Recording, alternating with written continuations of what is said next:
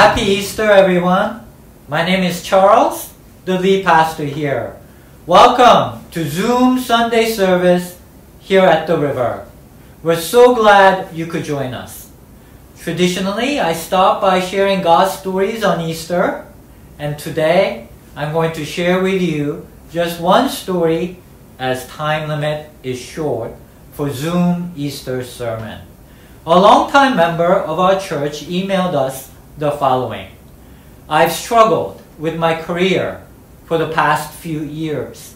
I have been sensing that a breakthrough was near as I was getting more clients, and several of my clients were themselves nearing breakthroughs.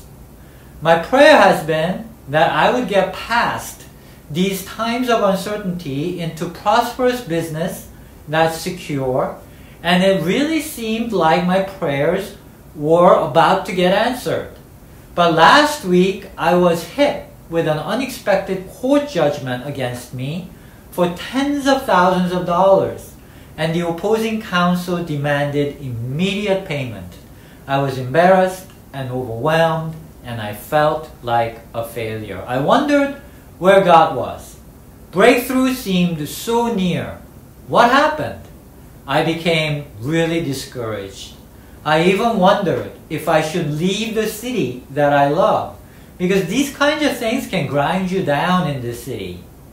But then, unexpectedly, my family and friends in community rallied to my aid and helped me come up with enough money to pay the bill with zero interest loans. The love of community brought tears to my eyes, and writing about it today brings them back. A giant weight lifted off my shoulders. I slept better and felt that I could get through these setbacks. God's promises still stand. It felt like a confirmation from God that I belong here in this city, in my profession, that I should hold on. Praise God. I love this story. Isn't this such a great story? I love such stories because it's just so easy to get discouraged these days, isn't it? For me, recently I've been discouraged by hate crimes against Asians in this city. The latest one to shock me featured a 65 year old Asian woman on her way to church. In front of a posh midtown building in the city, along comes this big dude and he just started hitting her and kicking her viciously a small, frail, 65 year old Asian woman getting pummeled mercilessly. And the security guy inside the posh building where this was happening just closes the door on her.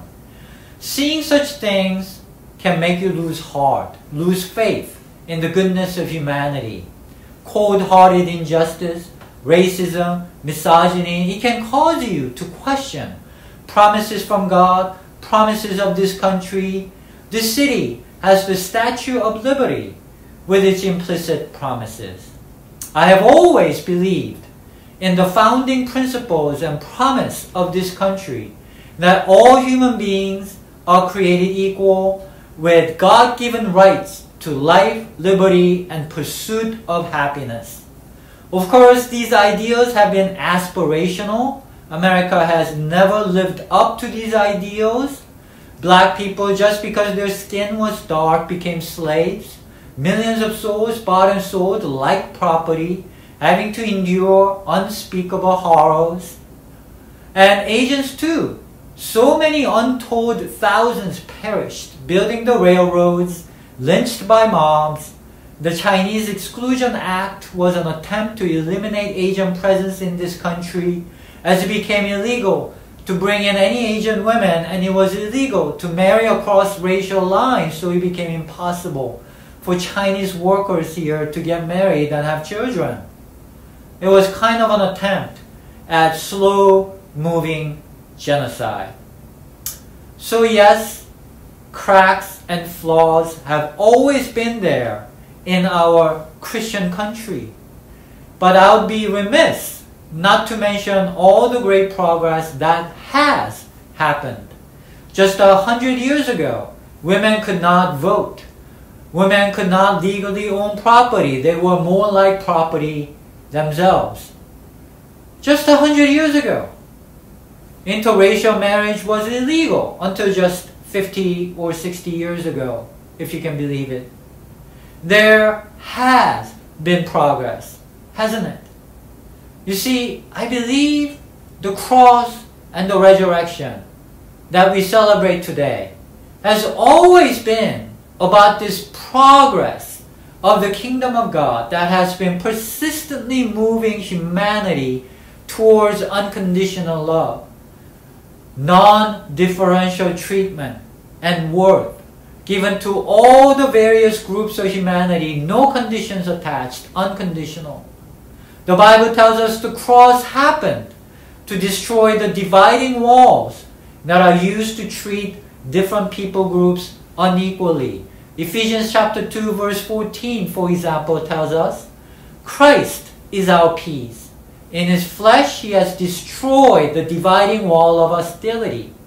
More specifically, the book of Galatians tells us there is no Jew or Gentile, free or slave, man or woman in Christ Jesus. These are three of the greatest divisions and labels that have existed in human history.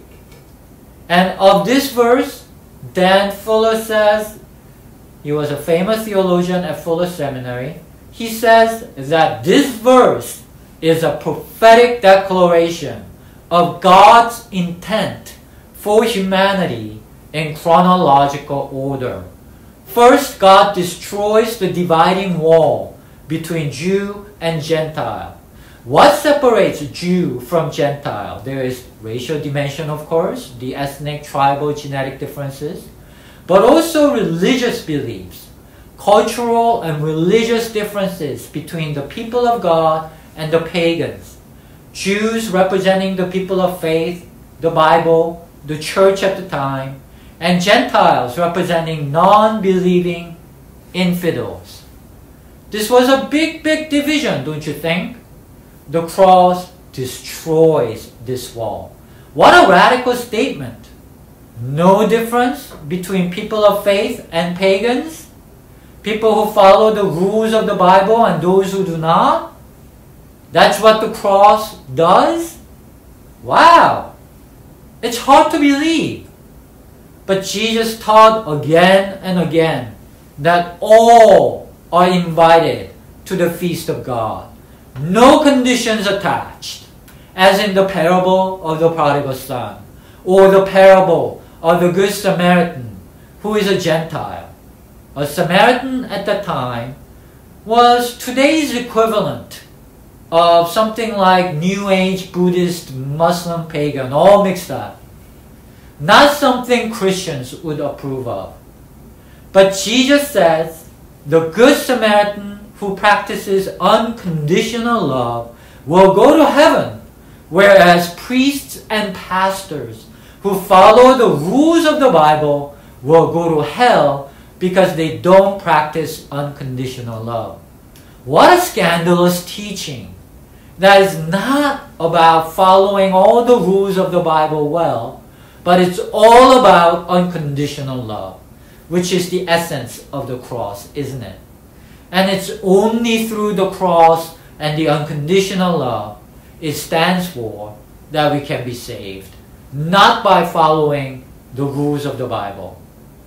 No wonder Jesus was killed by the church at the time. What scandalous teaching. And no difference between free and slave? No one believed such nonsense back then.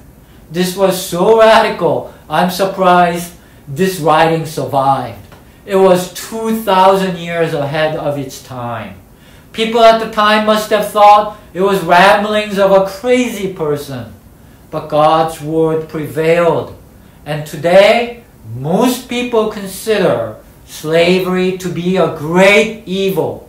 Today, most humans live under laws that prohibit slavery. That's never been true in human history until recently.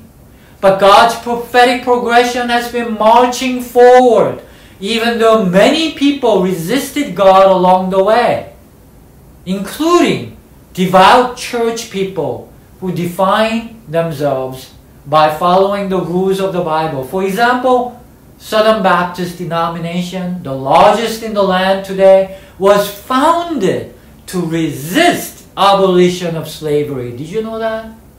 Many devout Christians fought tooth and nail to defend slavery. Indeed, church has often fought God's move in history by focusing on small stuff like the Sabbath rules and ignoring agape love.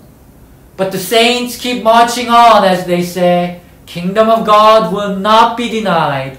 So finally we come to gender equality. There is no male or female in Christ Jesus. Hallelujah. The church today keeps preaching that gender is sacred. Gender is God ordained. Women should not lead. Women should submit to men. This is divinely mandated, they say. When in fact, gender is temporal. It only exists on earth, Bible tells us clearly. Therefore, it cannot be something of eternity, sacred, divine order of things. And science makes it so very clear gender is fluid. It's on a spectrum. There is no male or female in Christ Jesus, Bible tells us. I will talk more about why the church fights God so much in the coming weeks. I believe it's coming from this wrong conception, Greek conception of what is sin and what is righteousness. But for today, we celebrate Easter, the resurrection of Christ. No matter how much injustice there is in this world, and the cross was injustice as well, God will prevail. Though hate crimes abound around us, racism, misogyny, class divisions are still resisting God's kingdom because humanity has always divided and categorized and looked down upon some group or another. But Christ has come and Christ is risen. The old is gone, the new has come. All these divisions are abolished in Christ. Hallelujah. Each and every human being is equally, infinitely precious and worthy and accepted. No conditions attached in the cross. All dividing walls are abolished in Christ. This is our confession of faith when we say Christ is risen. There's an old tradition for people of faith on Easter. I say Christ is risen, and you say he is risen indeed. Shall we try it today? Here we go. Christ is risen. Christ is risen. Christ is risen. Hallelujah. Let's be part of God's kingdom, not resist it. Let's make America a better country, a real Christian nation where all people are respected equally, regardless of race, religion, gender, and class. This is our founding principle. Let's live up to it. Let's rise up together. Amen. Happy Easter, everyone. Have a great week.